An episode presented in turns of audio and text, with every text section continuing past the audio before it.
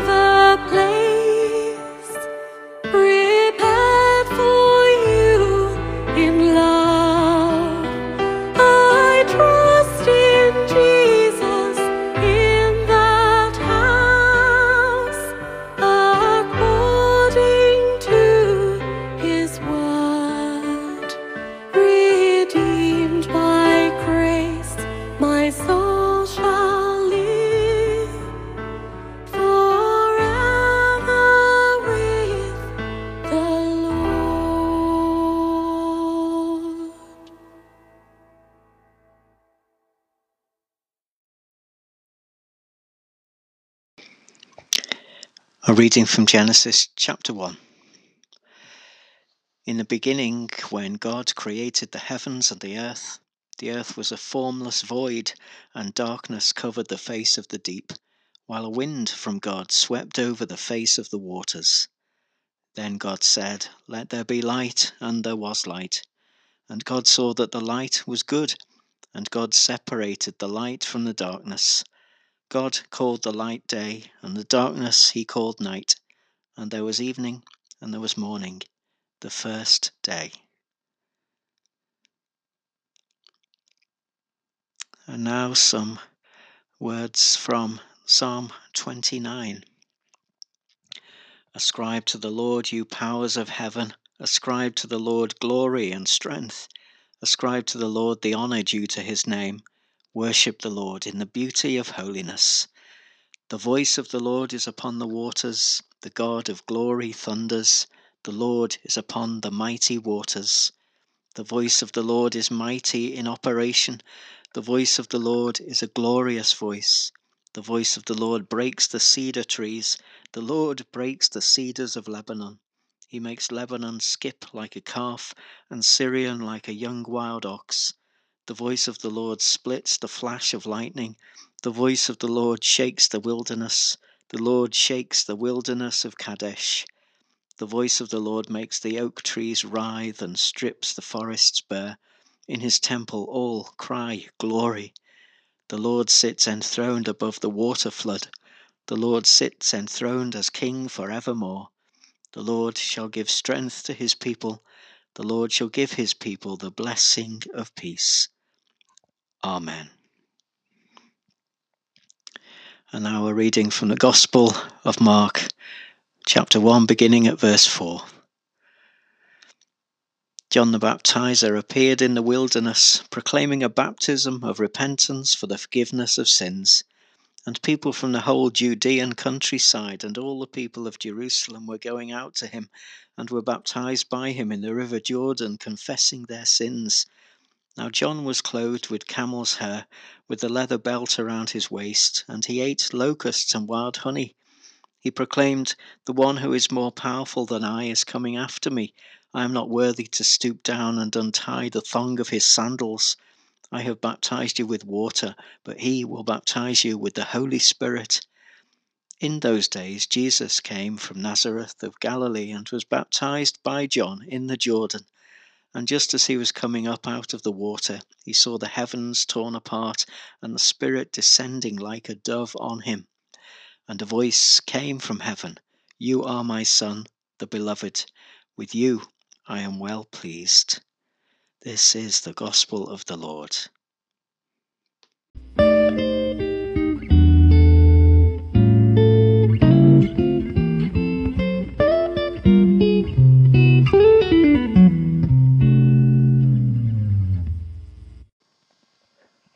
We draw from deep wells. A talk for the 10th of January 2021, the festival of the baptism of Christ. Since Christmas, I've been reading a heavyweight book. Heavy in size, I mean, not in content. 370 pages, over 500 photos, 50,000 words, which I found fascinating because it's reconnected me to a strand in my life which I thought was long past, but it turns out still means a great deal to me. It's the 125 year history of Marine Football Club, who, if you follow the local news, will know are the North Liverpool team from the Northern Premier League Division 1 North West, the same league as Clitheroe and Kendal Town play in who this afternoon are hosting in their tiny Crosby ground the mighty and glamorous Tottenham Hotspur in the third round of the FA Cup. Even just saying that fills me with emotion, for I watched Marine for many years, from the age of about 11 till I was well into my 40s, on and off, and throughout my teenage years that was every week at home and sometimes away there's a picture of me in the book, in the crowd, celebrating a marine goal, all gangly arms and long hair. Now, in these serious and sobering times, soccer might be dismissed as being not weighty enough a subject, And at the start of the first lockdown last March, Liverpool manager Jurgen Klopp sagely put things in perspective by describing football as being the most important of the least important things. But in reading the Marine book and reconnecting with old friends over the Spurs game, I reckon I found that my rekindled enthusiasm for all things marine is not just escapism or nostalgia it's about family who nurture us. For it was my grandad Cyril Davis, who introduced me to that club as a youngster, and we bonded on those terraces more than we did anywhere else. It's about community, which extends us, as you'll well know if you've ever been part of a small sports club where the players and supporters and directors are all on first name terms and all work together to do what's needed to keep the organization afloat. It's about friendships, which add substantially to our sense of well being, friendships with people who we can be ourselves with, in fact, have to be ourselves with, for they know us too well for us to pretend otherwise, friendships of the sort that last a lifetime that may come and go, but are always fundamentally there. And it's also about having a sense of place, of belonging, of somewhere you know is your heart's home. Community is at the core of football, and with it, notions of identity and place, says the writer on football culture, Martin Cloake. We draw from deep wells. Sometimes we forget, but in times like these, times when we may be feeling vulnerable, alone, misplaced, insecure, when life's certainties are being challenged by circumstances we can't control, it's good to remind ourselves of the deep wells from which we draw. We draw from deep wells each of us has our family history, the stories of those who've nurtured us, and how we've matured through our relationships with them. Each have been formed in community, extended by our involvement with others in common tasks and mutual interests. Each have our friendships, which has given us our sense of value in the eyes of others. And most of us, too, have a sense of place, a home where our heart is in these times when we are physically distanced from many of these people or places, it might help for us to take time each day to draw from them again, to spend time on the phone or writing a letter or revisiting old photographs or books or films which remind us of them. For by bringing these people, places, things to the surface and contemplating their significance to us, we may help restore in ourselves a peace of mind, a sense of self, and of well being. Of all the deep wells from which we, in our particular faith tradition, draw, one of the deepest is the waters of our baptism. Those who have been baptized are blessed from time to time when reminding ourselves of what this means. The family which our baptism connects us into, the family of God, Father, Son, and Holy Spirit, to whom we intimately belong. The community of faith, the church in all its forms, including those brothers and sisters for whom baptism is not such a key thing, but with whom we practice a spiritual life by sharing in those acts of worship which sustain us. And within that community of faith, there's our friendships with those who especially affirm, encourage, and understand us. These are all deep wells from which the baptized may draw. There is also our sense of place, those churches, cathedrals, chapels, or places in nature or the built environment where we especially feel closer to God and our sense of ourselves. We may be unable to visit them just now, but at any time we may bring them to our heart's surface as we prayerfully seek God's renewing in our lives.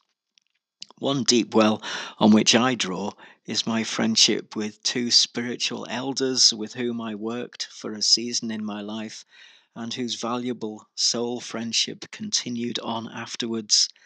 From them, I learned to value the idea that most people know most of what we need to know about God already. We don't need new information, but we do need encouragement and confidence to trust our own instincts. Henry and Roy edited a book about this called The God You Already Know, in which they say that we believe that if we pay attention, life will teach us most else that we need to know. God's creation is good, and life is basically friendly and can be trusted. We acknowledge that sometimes we get things wrong, or that bad things sometimes happen to us. But we believe that when either of those things does happen, then under God, we can learn something from it and grow. God is not, in our experience, a punishing God, but a loving God. God's creation is basically good, and we, as a part of that creation, are basically good too, at least in God's eyes. Their message is that we can, for the most part, trust ourselves our deepest desires and instincts, and with the support of a faith community and a modest degree of self discipline in prayer, we can draw on the deep wells which are the resources life has given us. Is now a time when you feel you'd benefit from doing this? May God guide and bless you if you do.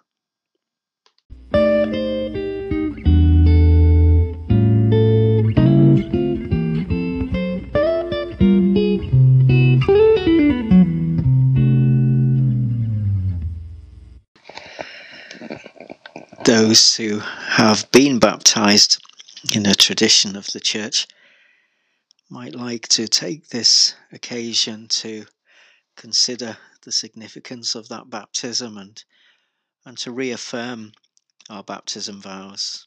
And those of us who may not have been baptized might like to share in this prayer also a prayer of commitment to following the way of Christ in our lives.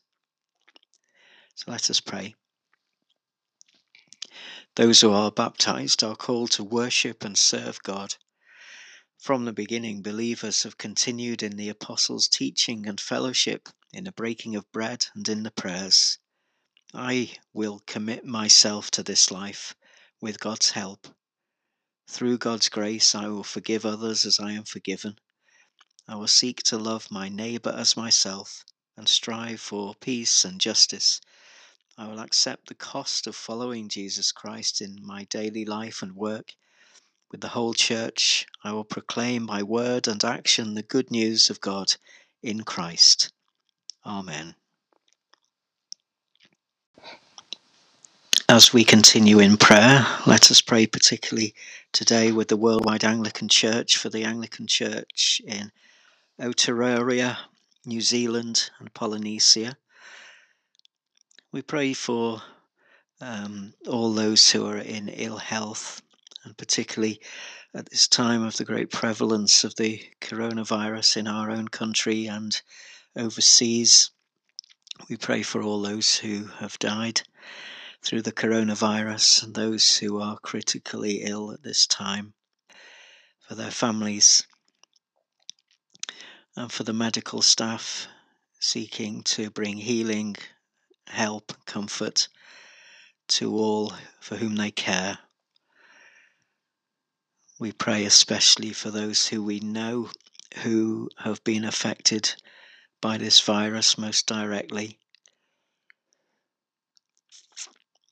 those who have died and those who have lost loved ones, and for everyone whose lives have been changed by this pandemic as we seek to continue to walk the way of Christ, to draw on the deep wells of life and faith which God has given us.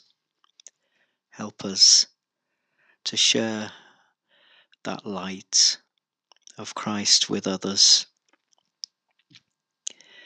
that they too may know the comfort and the, the blessing of Christ at this time. And so we pray for those we know who are in ill health, for Eric Mason, Jane Lodge, George Greenbank, Robert Hurd, Joan Robson, Sue Mann, and others who we think of today.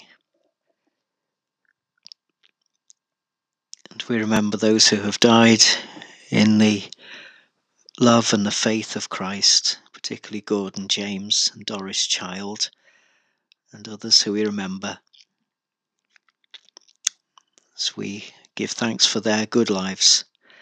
We pray that God would help us to continue to walk in His ways through our lives and to look forward to a day when we will be reunited with all those whom we have loved and lost in heaven and glory. Lord, in your mercy, hear our prayer. Eternal Father, who at the baptism of Jesus revealed him to be your Son, anointing him with the Holy Spirit, grant to us who are born again by water and the Spirit that we may be faithful to our calling as your adopted children, through Jesus Christ, your Son, our Lord, who is alive and reigns with you in the unity of the Holy Spirit, one God, now and forever. Amen. How firm a foundation, ye saints of the Lord, is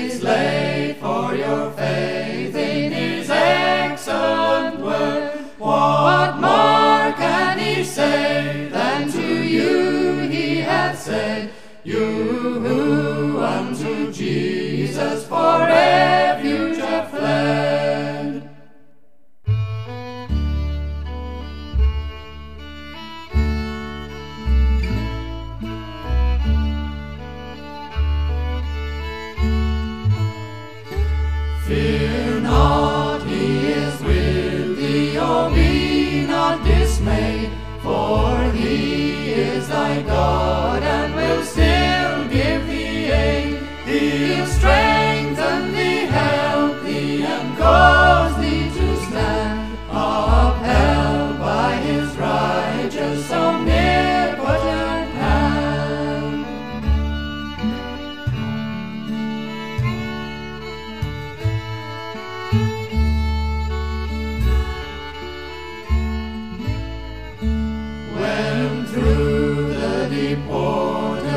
calls thee to go,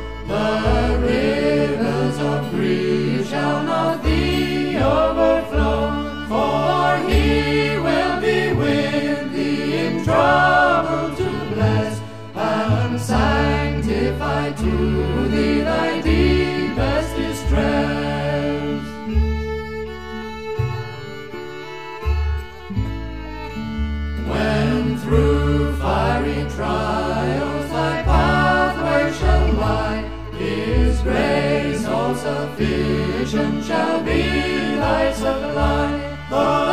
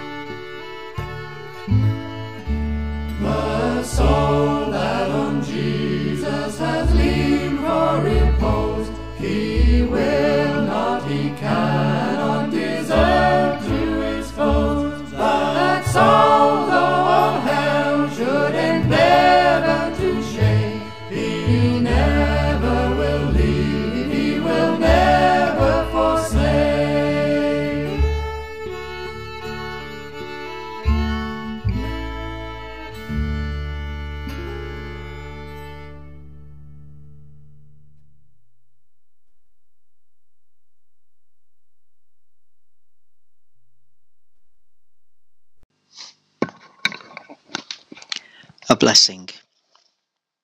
God of mercy and love, new birth by water and the Spirit is your gift, a gift that none can take away. Grant that your servants may grow into the fullness of the stature of Christ, fill them with the joy of your presence, increase in them the fruit of your Spirit, the Spirit of wisdom and understanding, the Spirit of love, patience, and gentleness, the spirit of wonder and true holiness. And may the blessing of God Almighty, Father, Son, and Holy Spirit be with you now and remain with you always. Amen.